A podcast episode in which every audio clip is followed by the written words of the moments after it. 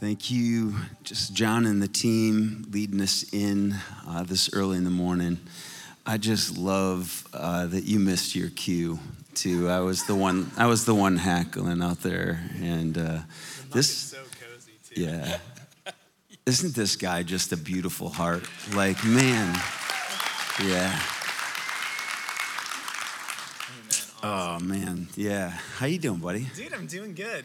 Uh, welcome. Uh, good morning, Impact Church. Uh, nine o'clock service. You guys feeling good?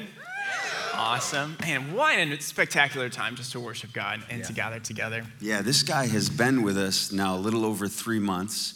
Uh, came in the month of August. I made it this far. And you've made it through a quarter. Yeah. Um, and uh, so it's exciting for me just for you to be introduced. You've done announcements a little bit and been on different teams along the way, mm-hmm. but so excited to have you here, give you an opportunity to share on something you're really, really passionate about, and it happens to be part of your job here as yeah. well. Yeah. Um, so it's pretty exciting. We're in the book of Acts, we're in our seventh week um, in the book of Acts, and we're coming to a part of the book of Acts that's really, really beautiful. Like, we wouldn't be here unless this little conversation happened between five guys in mm-hmm. Acts chapter 13. Um, because there were a decision that they were making whether they were just going to kind of stay put, stay comfortable, um, be in their little holy huddle, um, us four and no more, us five and no more kind of a situation. And uh, they didn't decide to do that. They decided to do the disruptive, uncomfortable thing, and that was to multiply. Mm. Um, in Acts chapter 1, all the way to Acts chapter 13, beautiful things were happening. The church was coming alive. The early church was full of fire, vim, and vigor. It was very, very powerful, but something not so good was happening. I remember my uh, professor called it koinonitis, which is the disease of koinonia. and koinonia is fellowship. You'll notice when you come in to our building, it says, Does anybody know the two phrases when you're coming into the building that are up against, up on, on the top as you're coming in? I'm glad that's been effective over the last four years. I think they just didn't come prepared for a pop quiz. Missionally, yeah. Sometimes I do pop quiz. It's, it's another one and one another. The disease of one another is we get so comfortable being with each other that we don't really want to add another one anymore. Mm. Because when you add another one, the variable of another one disrupts the one another that you have, and there's a risk in that. We will never stop in all of our one anotherness, stop having a heart for the outsider to reach another one. Yeah. And I hope if you're in a life group that it doesn't kind of get to the point where it's like, I just like who we have and the one anotherness we've got, that you will never let in another person. Mm. Another one has to always be a part of one another. And what's crazy is Jesus in Acts chapter 1, verse 8 said to them, declared to them, mandated together. We love mandates, don't we now? mandated to them wait for the Holy Spirit because I want you to go from Jerusalem to Judea to Samaria and then to the outer parts of the world you've never been to before. And for nine years, the disciples stayed in Jerusalem. That would like be Jesus coming to us preaching this morning and saying, okay, for Lowell, love you guys, love the town of Lowell. This place is awesome. You've got parades, you've got fireworks, you've got, you know, Thursday night summer concert series. You got a lot of stuff going on here. We love our community. Um, it's really beautiful. But I want you to make sure you're going to reach Saranac and Ionia all the way to Lansing.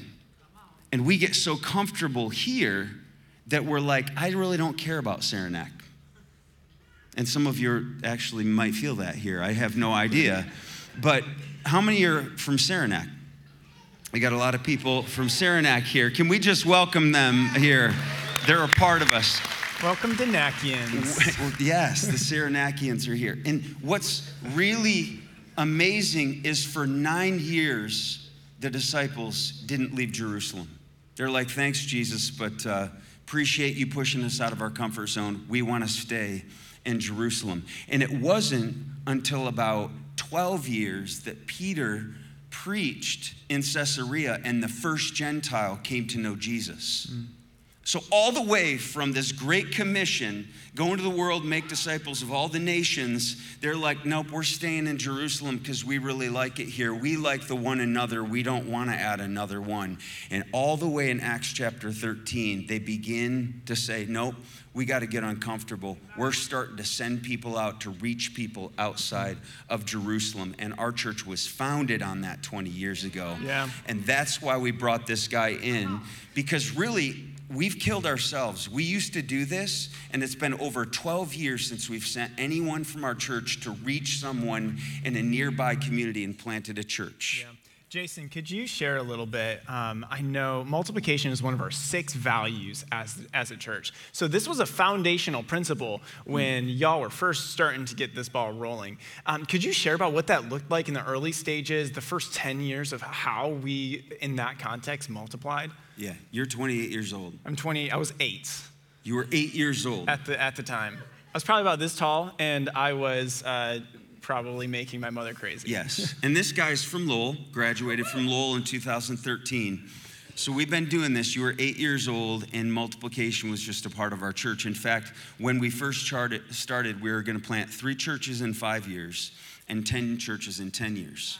We've since planted 48 churches mm. all the way, both locally, regionally, nationally, yeah. and internationally. Now, I love clapping, but we give 10% of everything you give to church planning and church multiplication. That's why that's occurred.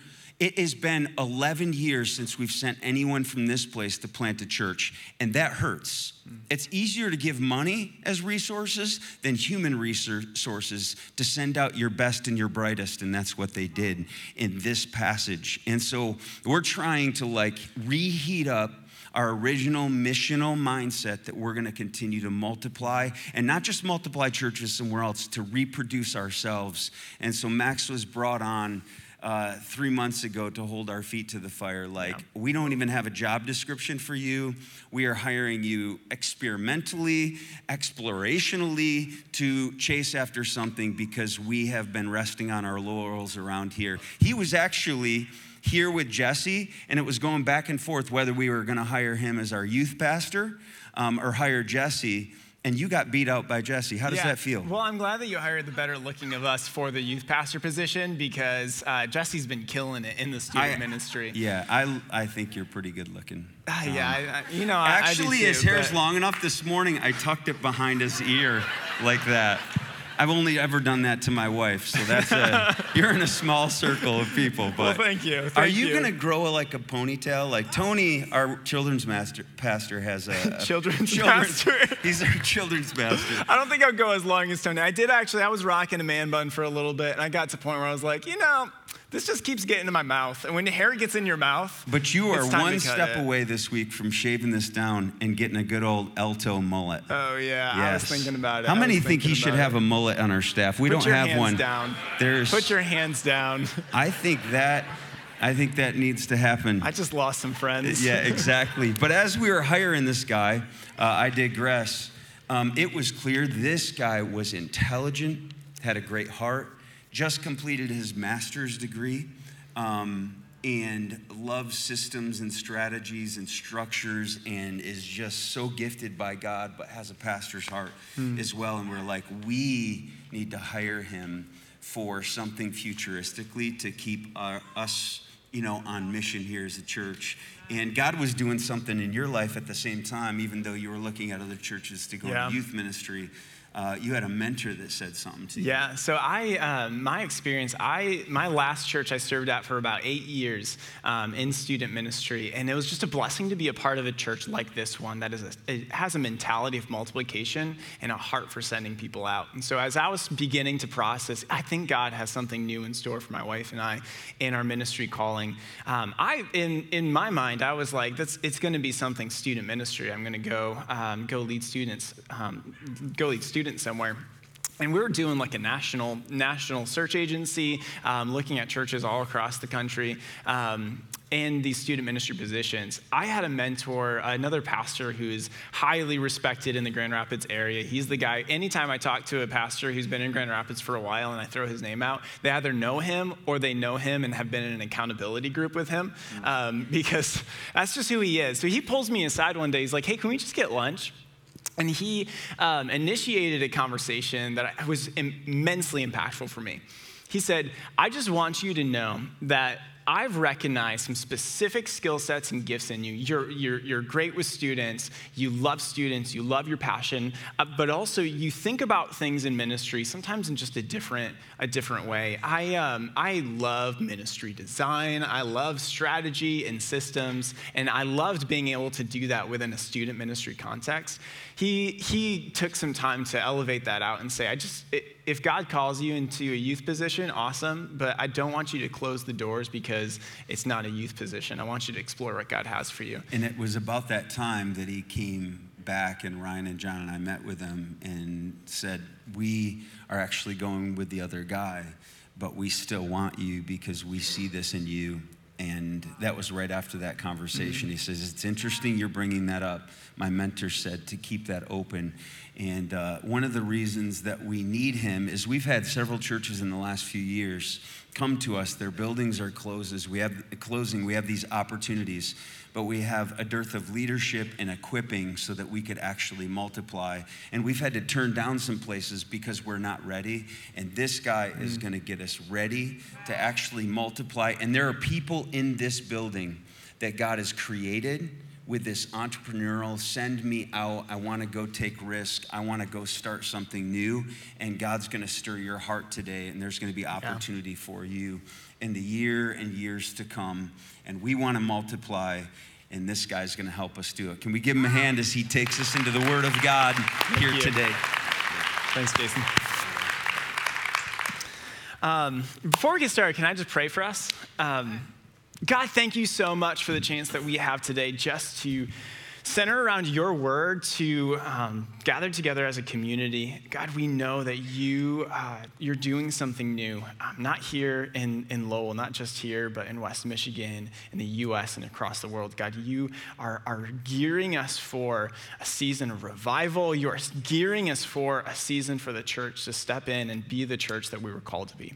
So, Lord, I pray for humble hearts today that uh, we would step under your word, ready to be sharpened and convicted, as well as con- encouraged. And God, as as well as, as just directed in what you're calling us to. God, we love you, and in your name we pray. Amen. Awesome. Um, church, are you ready for the word of God? This is, uh, this is our foundation for everything. It is the source of um, our direction, our conviction as a church. Everything that we do and say comes from the Word of God and the scriptures that He gave to us and what God speaks to us in them. And so um, that's why we're here. We're in a series, like Jason said, it's called Wildfire. Um, in a snapshot, this is a little bit of what we're chasing after. We want to invite you, as the church, to witness and explore the characteristics of the early church that set it ablaze in the world. We want you to look back at the first church and be able to see what distinct what was distinct about that church and those 11 guys that Jesus gathered together after his, his death and resurrection. He gave them a mission, sent them out. How did that 11 become 2,000, become 5,000, become billions over the course of two millennia? Like, how did that happen so that when Jesus said, It's moving, uh, I want you to be my witnesses in Jerusalem and Judea and Samaria, all the way to the ends of the ends of the world, what was it about those people that they were obedient in that allowed them to see God move in, in, that, in an incredible way? Um, and so we just talked a lot, uh, not just about my story, but also just the story of this church, the heartbeat that this church had for multiplication. And multiplication, just so you know, know when we talk about that, it's not a math term. Uh, we're talking about disciples who are making disciples, who make disciples, who make disciples. Multi generational leadership, where we are raising people up to know Jesus and follow him. And that's something that is just, it's a dream and an aspiration for us to continue to do. And so, as we're stepping in, my hope for today is that to, uh, this morning you guys would see a kingdom that's bigger than your own, and that you would hear the Holy Spirit speak to you and direct you in how He wants you to participate in His mission in this world. And we're going to be exploring in the book of Acts, and what I think we'll discover is this um, that the church multiplies when we value Christ's kingdom over our own. The church multiplies when we value Christ's kingdom over our own. And there's a couple of pictures that came to mind for me as I was preparing for this that I think are just helpful to set a framework. The first one is this um, this is a body of water that we call a pond. Um, does anyone have a pond in their backyard or on their property? Handful. Growing up, I had a pond that was not unlike this one behind my house. And the reason that my brother and sister and I didn't swim in that pond um, was not necessarily because the pond didn't belong to us. Uh, the no trespassing signs in the woods, if anything, they just beckoned us further. Um, but in the little town of Saranac, I had this tiny little pond that, um, that our, my neighbors owned, and there, we didn't swim in it because it was nasty. Yeah. It was slimy, it was gross. There's green stuff growing all over it. It's not like we could pick up fishing and go fishing in it because there were no fish in it. There was, it, was, it was just dead. It was gross. The water was stale and stagnant. It was nasty. What I wish we had in our backyard, and maybe those of you who raise your hand had, had something like this, I wish we had this in our backyard. And as uh, November comes to a close and December is coming upon us, maybe the sunshine and some warm water, you look at that and you go, ah. Like throw a rope swing on there or like one of those big inflatable docks to jump off all summer long. Like that is awesome. Now, if I told you that there was just one critical difference between those two pictures, the two, those two different types of pond, that actually uh, caused one pond to be stale and gross and stagnant and another to look like that. What do you think that critical difference would be? I heard it over here springs. This pond is connected to a spring. And not just a spring that's flowing water into it, but also it has a creek or a spring that is pulling water out from it, that it is sending water out. And that creates circulation. It creates a current that moves food in the sediment around so that fish have something that they can eat and grow in. Um, a current, a source, as well as a current moving away from it, is the one difference you need in order to make sure that this pond is healthy. I have another picture of two bodies of water that, that illustrate a similar thing, and I have it right here. Um, this, it, do, uh, man, you go ahead and put on your marine biology hat for a second if you like to nerd out like I do. Uh, this is what we call on the left um, an oxbow lake. And do you see the difference between the two? Once again, I wouldn't want to swim in this. I would want to swim in this, even though the current's probably too strong for me to do so safely. I would want a kayak in this for sure. And if I kayaked in that, I would probably have to power wash my dad's kayak for the next three weeks to get the smell out. Um, it's the same thing. You can see the same, the, same, uh, the same thing at work where the current for the river is moving it through, and then this is just stale water. But, church, can you see what happened over time to make this oxbow lake actually form? This used to be a part of the river. Years ago, this river bent widely around and then came back around and then flowed down, continuing to go downstream. But over time, down at the bottom of the lake, sediment began to build up. Debris began to build up, and it blocked the outflow and the current of the river, so much so that when the source continued to pour in and pour in and pour in, it, it flooded, it overflowed, and instead it created a completely new stream of current and separated that last body of water to remain stale and stagnant and disconnected. You guys see where I'm taking this? Um, I want to stay on this image right here, and I want you guys to look and I've got a couple questions for you. Um, which side best describes your heart today? Which side of this picture, in, in your experience with the church and our culture, which side best describes your perspective of the church? which side best describes our church? And that's the question that leads us to our conversation today because we want to be a church that is a river. We want to be a church that is, is uh, refreshing and thriving Rivers, they, as they continue down their way, they're transformational. They change the landscape around them. We want to be a church that is transformational in our communities and our culture to bring people to know who Jesus is and transformed into his image. And there is, as we step into the book of Acts, it's clear that they were a river church. And so it's worthwhile to look at some critical moments and ask where did they where were they at risk of becoming stale and disconnected and stagnant? And what decisions did they make to continue to move forward and be a part of the movement of God? And so today we're in the book of Acts, chapter 13. If you have your Bibles, you can go ahead and open up. Um, it's a really long passage. I'm going to brace you guys for that. We've got a total of three verses that we're going to read through. Um, and as we're stepping in, there's, there's some tension in the story we've already teased.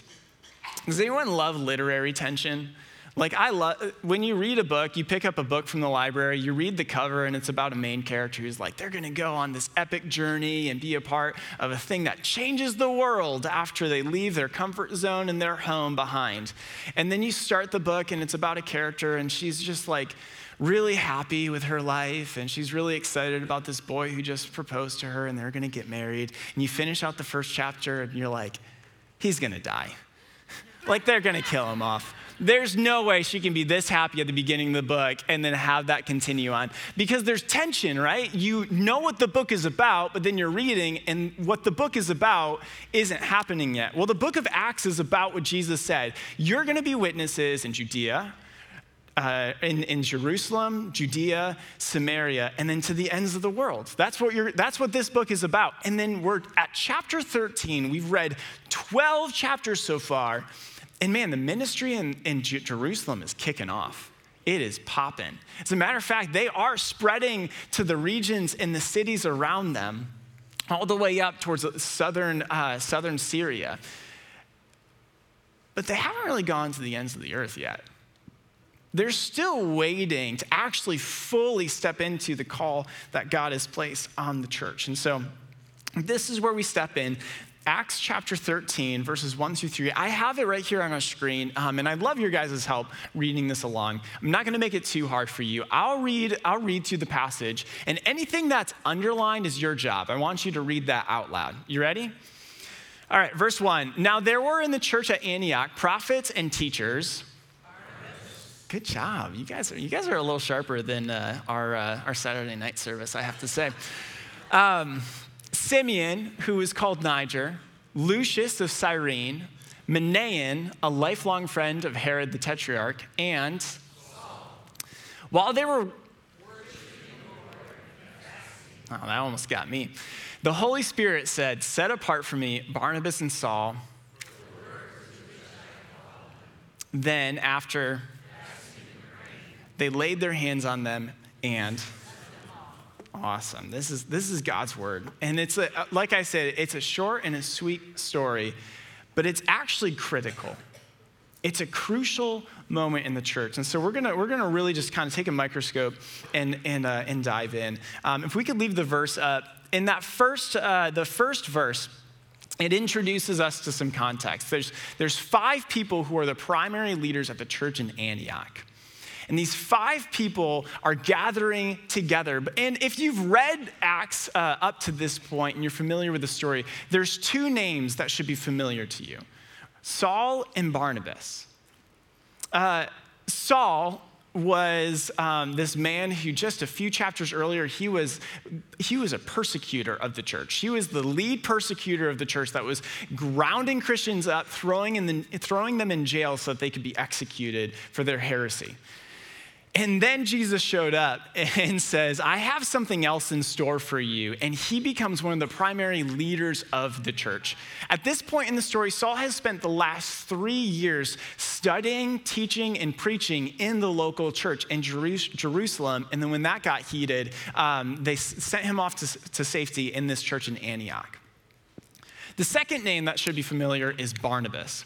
And Barnabas is actually his nickname. It means son of encouragement. He's a support leader. Um, and the first time, first story that we see him in is in Acts chapter 4. He gives this gift of radical generosity to the church as they're selling things and they are um, and they're supporting and, uh, and taking care of one another. The second time we see barnabas is when saul has come to know jesus and first makes his way to jerusalem. He stands before the disciples and they don't believe that his conversion is legit. They think he's trying to be like an undercover spy. And barnabas is the guy that steps up and says no you have to hear his story. You have to know what Jesus has done in, in, his life. This is legit. This is real. That's Barnabas. And so these guys, they're serving together. They are tight. They're about to go on a missionary journey, um, missionary journey together. But there were two of these five key leaders. So moving forward into, into verse two, um, we read this while they were worshiping the Lord and fasting. The Lord, Holy Spirit came and said, Set apart for me Barnabas and Saul. Um, pause for a moment. Because we actually, right here, we learn something that is pivotal to how the rest of the story takes place. What were they doing? Worshiping and fasting. Guys, this church in Antioch, they were a praying church. It was routine for them. It was normal for them to gather together and seek God's direction in God's presence. And that is the space that God speaks to them. Uh, friends, prayer is how we hear from God and connect with the Holy Spirit. Prayer is how we talk to God and how God speaks back to us. And so when we live lives of prayer, we become more and more connected and in tune with the desire and the will of God in our lives. Uh, Romans chapter 12, verses 2 and 4 paints a really, really great picture for us. Um, it talks about how uh, it says, Don't be conformed to the patterns of the world, but be transformed in the renewing of your mind. That's awesome. I want to have my mind transformed. I want to experience transformation in the Holy Spirit. But there's a purpose statement that's attached to that that sometimes we leave out in our memory verses. It's so that you may be able to discern God's will, his good, perfect will. If I want to know God more and I want to be more like God, I have to be connected with Him. I have to be in spaces where I am in prayer with Him. I have to be drawing together with my community, my life group, my church, and be worshiping in prayer with Him, saying, God, would you tell me what you desire for my life? And over time, as I experience that transformation, my heart begins to look more like God's heart. The things that God cares about, I begin to care about. The things that God desires, I begin to desire to. The things that break God's heart begin to break my heart. This church was a praying church, and because of that, it fostered a kingdom perspective. Because prayer does that. Prayer, prayer fosters a kingdom perspective. It allows us to take our eyes off of me and my wants and my wills and my preferences and my circumstances and begin to see God work and move and speak in and around me it begins to focus my, my eyes on Jesus and his will and what he values. And so it's from that framework that we see God speak to the church. He says, Saul and Barnabas, you're going to send them away. And if you're like me, it's pretty easy to just kind of jump over to the next verse, right? Like we know what Saul and Barnabas are going to do. We've been kind of anticipating this, we're waiting. But I think if we pause long enough and put ourselves in the shoes of the three other guys that are on that team together, you might actually realize how difficult of an ask that God is, God is bringing to them. These were two of five primary leaders for this church. So 40% of their lead or of their leadership team. God is saying, I want you to send them away. Not more than that, they were partners together, but they were also close friends. They would have shared meals together. They would have taken, taken care of each other in crisis. They would have cried together. They would have celebrated together. Like their lives were entwined. They were brothers. And so I can only imagine their responses as they hear this. God, you want us to send Paul away? Well, for one, God, you do know that Paul is like one of our leading preachers in the synagogues. His, his ministry in the synagogues is bringing more and more people to the church every single day. We kind of need him here. You want us to send him away? Who's going to take his place? And Barnabas, dude, Barnabas is a generous man. As a matter of fact, his giving makes up a pretty hefty percentage of our annual budget. Uh, what if Barnabas stays and Saul goes?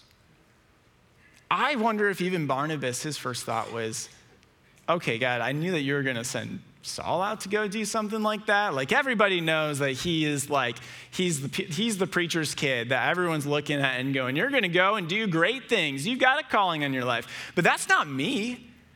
That's not me. What if I just, I mean, I'll write the check, I'll do whatever I need to do to support, but I don't think that that's, I don't think that that's what I'm wired for.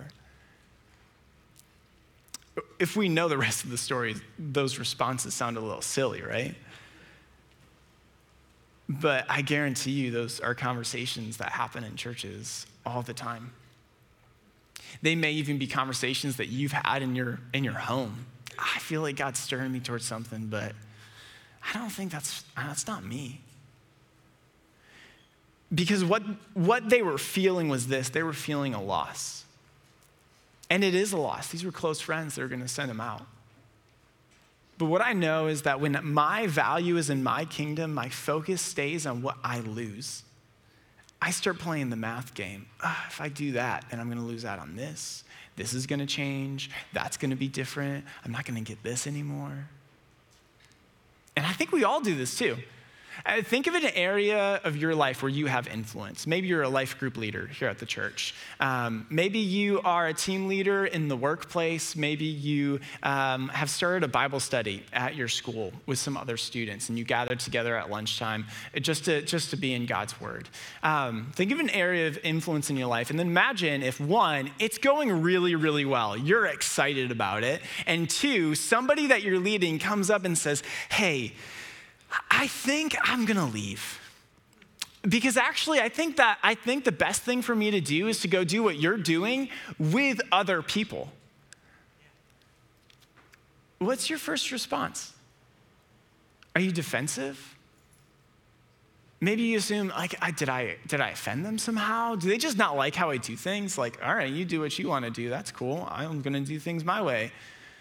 Maybe you start thinking, oh, but if I don't have that person in my group or on my team, like what I don't know if I can function without them. And it puts you into crisis mode. You worry about what's going to change, not necessarily the opportunity that could come about from it. We all do this. And the thing is that you if you view those things from, from a perspective of your kingdom, it's a losing scenario.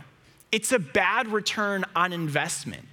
You, I mean, Saul and Barnabas, them leaving, the church of Antioch, they get no kickback. They had no benefit for themselves if they sent those two guys out. It was just a loss for them. But they were a prayerful church. And so they didn't see things from that perspective. They had a kingdom perspective. And because of that, they, man, it, cha- it rewrote the equation for them. Look at how they did respond. Verse 3. Then, after fasting and praying, they laid their hands on them. So they affirmed them for their ministry and they sent them off. That word for sending them off, by the way, in the Greek, it's not like we appointed them to a new position or we, we gave them a new calling. It literally was to release or to dismiss. They left. But they affirmed them, they prayed for them because they knew the impact that would happen because of it. They, they, this change in the moment, it may have seemed like a loss for their church, but they knew the exponential gain it was for the church. Paul goes on in the rest of the book of Acts, details the churches that he planted, the leaders that he raised up and sent out, the, the ways that he suffered on behalf of the church, and that he even encountered and sharpened the church as a whole to see a bigger picture of God's grace and God's kingdom. If Paul and Barnabas had not left, I don't know what God would have done to lead us to where we are as a church today. They were primary influencers, and it was because they were willing to be obedient to the Holy Spirit and say yes. Man, and even for the church, the, the, way that they showed their commitment to multiplying disciples, I think that's a testimony to how much they believe that the name of Jesus really does something in the world. Our commitment and our convictions to be a multiplying church, again, that means that we're making disciples who make disciples who make disciples. Our commitment to that shows how much we truly believe in who God is and what He's called us to and in God's kingdom. I've got a question for you guys as you head out to head out to lunch. This would be a great one to sit and talk to with your spouse or some friends. Ask this question: Does your commitment to the mission of Christ's kingdom demonstrate your conviction in the power of the gospel? Because if you say that the gospel is powerful, but your actions don't line up with that, I think we have to go back to our hearts and say, Do I truly believe this as much as I say that I do? In the church today, I think we've just misplaced our priorities. As passionate bands of Jesus followers, I think we've forgotten that it's actually Jesus that we follow, and we've gotten really excited about church names and dynamic pastors and new strategies, about the, the politics of the world around us. We get really excited about issues and topics and people and things but we've lost sight of the fact that we are for the kingdom of God. A framework for you guys to be thinking through is this. What does it look like if I'm operating and valuing my kingdom, and what does it look like if I'm, if I'm valuing Christ's kingdom instead? I know if I'm valuing my kingdom, um, I, I focus on what I lose and what I gain. My focus is on playing the stock game. What do I get after this situation? What do I lose? If we're focused on Christ's kingdom as disciples and followers of Jesus and as a church, then we're going to be asking what serves God and others best? What can make the biggest kingdom impact? And it doesn't matter how much we sacrifice, how much it costs, we're going to do it because we're going to be obedient to what God has called us to. We're not going to make decisions that are emotionally dr- driven. This feels right in the moment, or that scares me, and so I'm going to run away from it. But we're going to make decisions based off of biblical conviction. God said to do this, and I might not like it. It might scare me. I may not think I'm the best person for the job, but I know that God is saying, go do this. And so I'm going to say yes, and I'm going to do this. And that gives me a certainty, that gives me a confidence that what I'm doing is true to who God called me to be because I am am finding it here in the Word. I don't have to have doubts. In my kingdom, it's so easy for us just to be territorial. Have you ever found yourself talking with someone who goes to another church and no reason at all, but you catch yourself almost playing this comparison game like, well, yeah, my church, uh, they serve us coffee. Do you, do you have to serve yourself coffee at your church? We, we attack each other over things that are preferential, like how do we worship and how do we serve and what does it feel like in the room, instead of experiencing unity in the body of the church. That's why we're losing in the world around us, because we don't know how to be unified together as sometimes this church and sometimes the church. In my kingdom, I become scarcity minded. Yeah, but if I lose those people, I I don't know how we're going to work. If I lose that money, I don't know how I'm going to, to make ends meet. And, and satisfy the, the, the vision of life I want. In Christ's kingdom, we experience radical generosity that comes from a trust that God will provide. In my kingdom, I hoard. I want to bring people around me. I want to have bigger influence and a bigger name. In Christ's kingdom, it's less about me and more about God's kingdom and the people I'm sending out to be a part of it. So much changes when we are able to be in God's word that moves us from this place of valuing our kingdom and valuing the kingdom of Christ. Because here's what I know the church multiplies when we value Christ's kingdom over our own. How are you valuing your kingdom over Christ right now? And what can you do in the next week to shift your priorities back into alignment with His word and what He desires for you? This matters. Why does this matter? Man, we want to be a church that is all about Christ's kingdom, and we have to talk about the needs in the church and our communities in order to do that. Um, I've got some stats for you. I want to show you guys a couple graphs. Um, do we have any people who love statistics in the house? There's a few of you. Any of you guys that were like me and like slept through facts, statistics, and trigonometry senior year? Um, don't worry, these are not these are not too hard to read, but I, they're they're convicting and powerful. Um, this is from a group called the Barna Group. They do church surveys.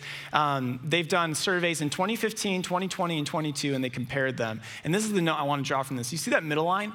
In uh, 2015, 66% of pastors said that they felt more confident about their calling than when they first entered into ministry. In 2020, it dropped down to 35%. And it hasn't risen in the last two years, last three years. 35% of pastors don't feel confident that they are that God called them to ministry in the first place anymore. Here's a bar graph for you too. Um, in 2022, 40% of leaders were at a high risk of burnout. That's up from 11% in 2015.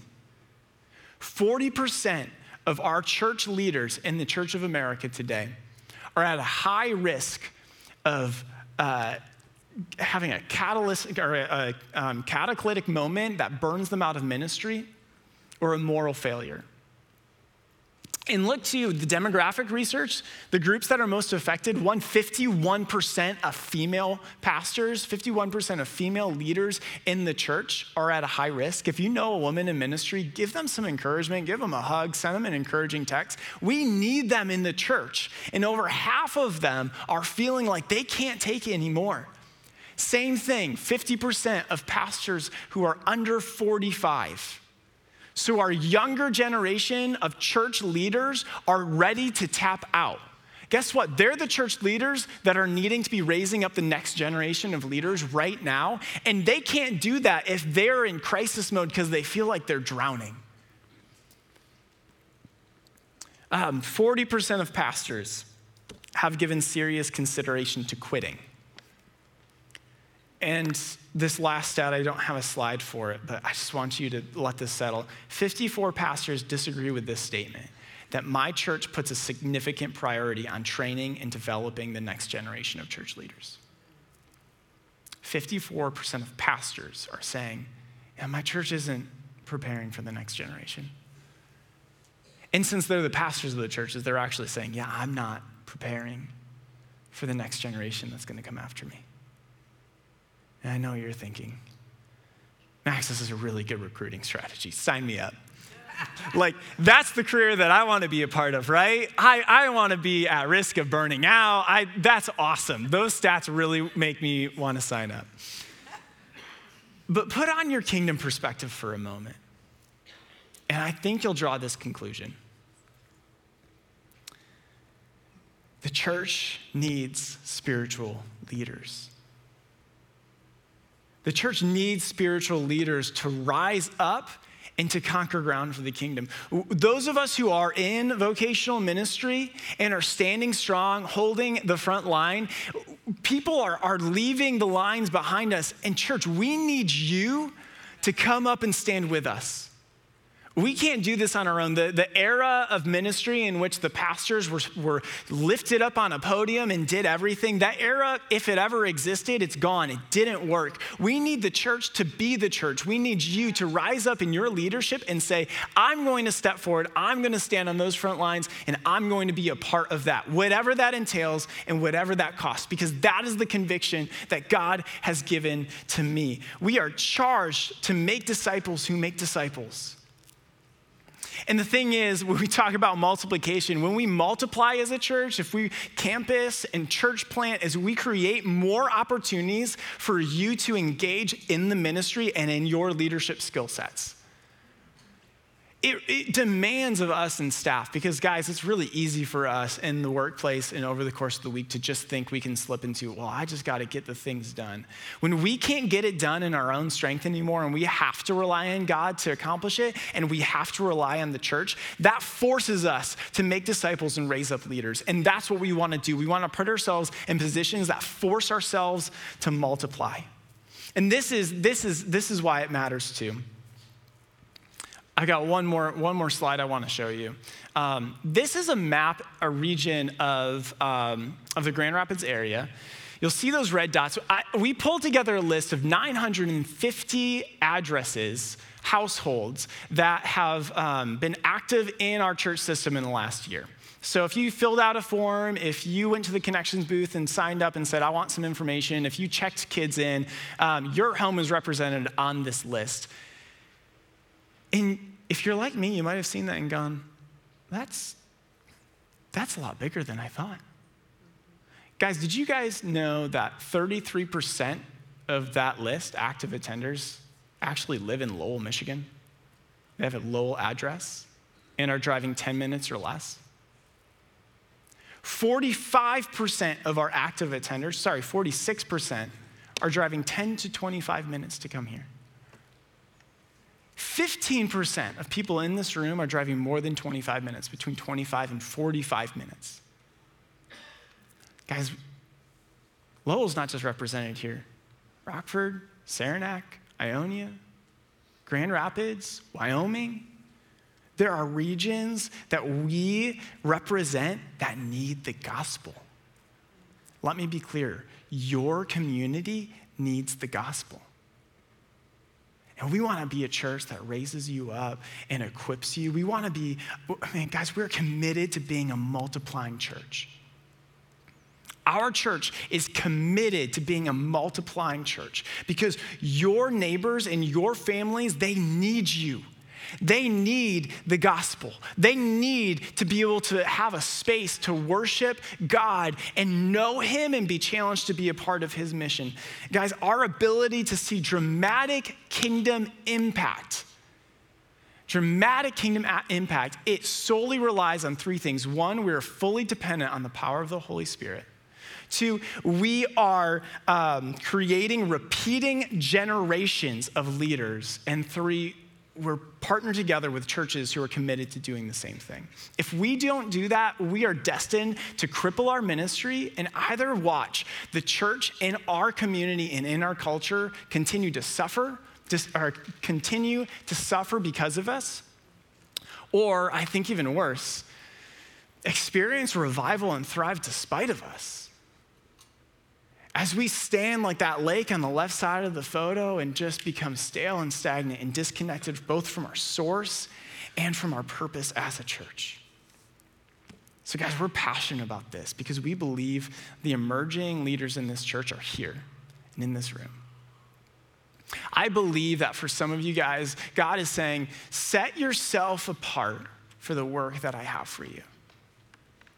If you don't believe me, go read uh, Ephesians chapter 2, verse 10 to read your own personal call to ministry, where Paul writes to the church and says, You are masterpieces designed by God for the works that I've already set out and laid before you. God has a purpose for your life that He is calling you to. Some of you guys are hearing God say, Get ready, I've got something for you.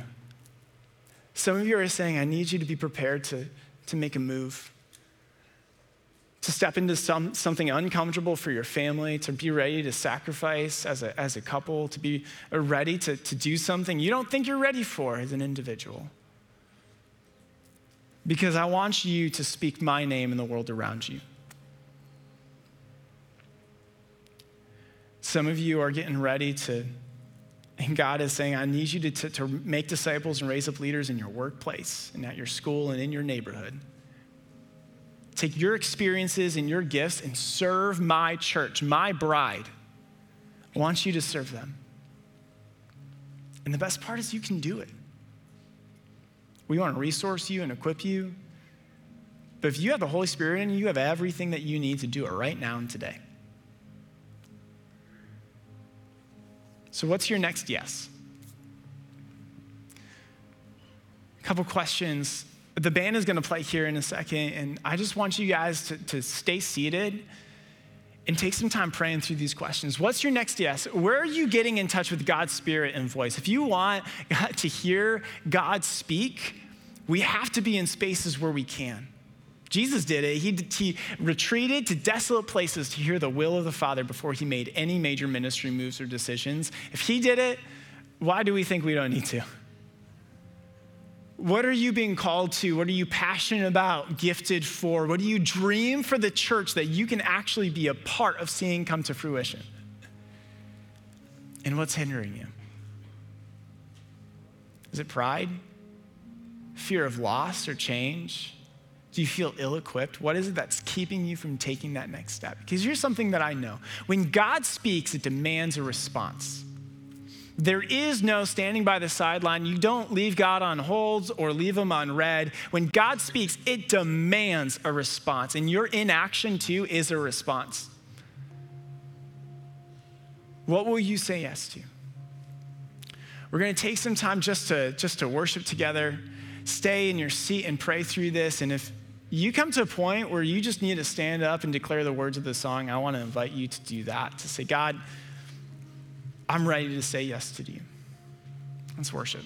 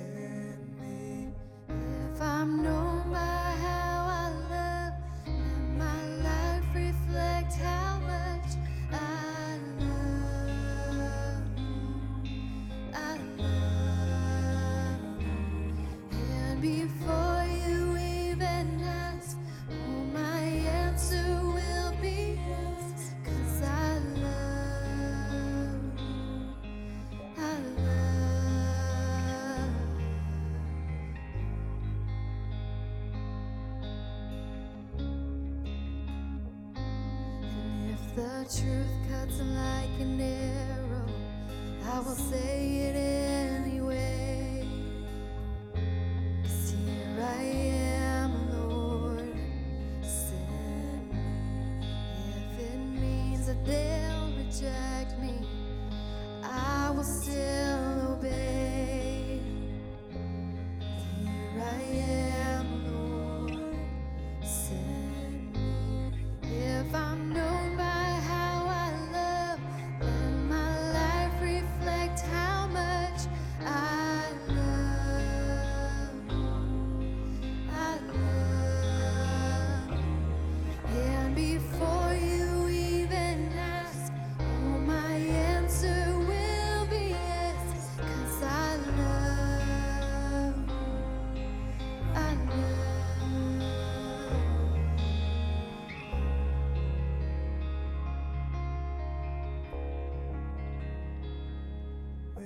I'm standing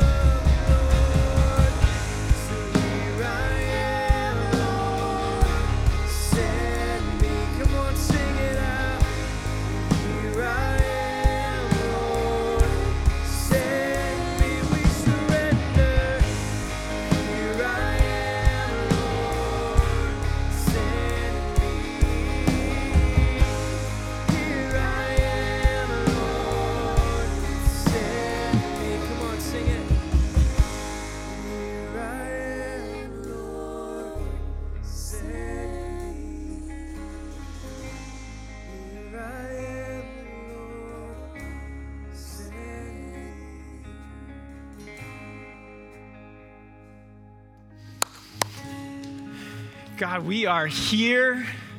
We are ready to be sent. God, you, we know we have what we need because we know that we have you. Send us. God, we love you in your name. Friends, I got one last thing as we close out today. Um, in a couple of weeks, we're going to be hosting uh, what we're calling a campus multiplication prayer night. We're going to talk about what it looks like for us to truly be sent out into our region, preparing to impact them for the gospel. And so, if today was a catalyst for you, if you want more information on what this looks like, um, make sure you put this in your calendar. You can RSVP right there at the QR code. Um, it's going to be after our Saturday night service. If that's not normal for you, feel free to come to that service or just to come by, swing by at the end of it at 7:45. We'll spend a little bit of time. One, just sharing, but two, we just want to pray together as a church. We just want to be in worship together as a church and say, God, what does this look like? We are, we are submitted to you in this next season. Um, so register, especially if you want, if you are going to need childcare. We just want to make sure we can prepare for the best experience for your kids. Otherwise, either let us know you're coming, or if you remember it the day of, don't feel like you can't come if you didn't sign up. Church, we love you. Uh, we are excited for you and the mission that you carry into the world this week. Um, so God bless. You're dismissed.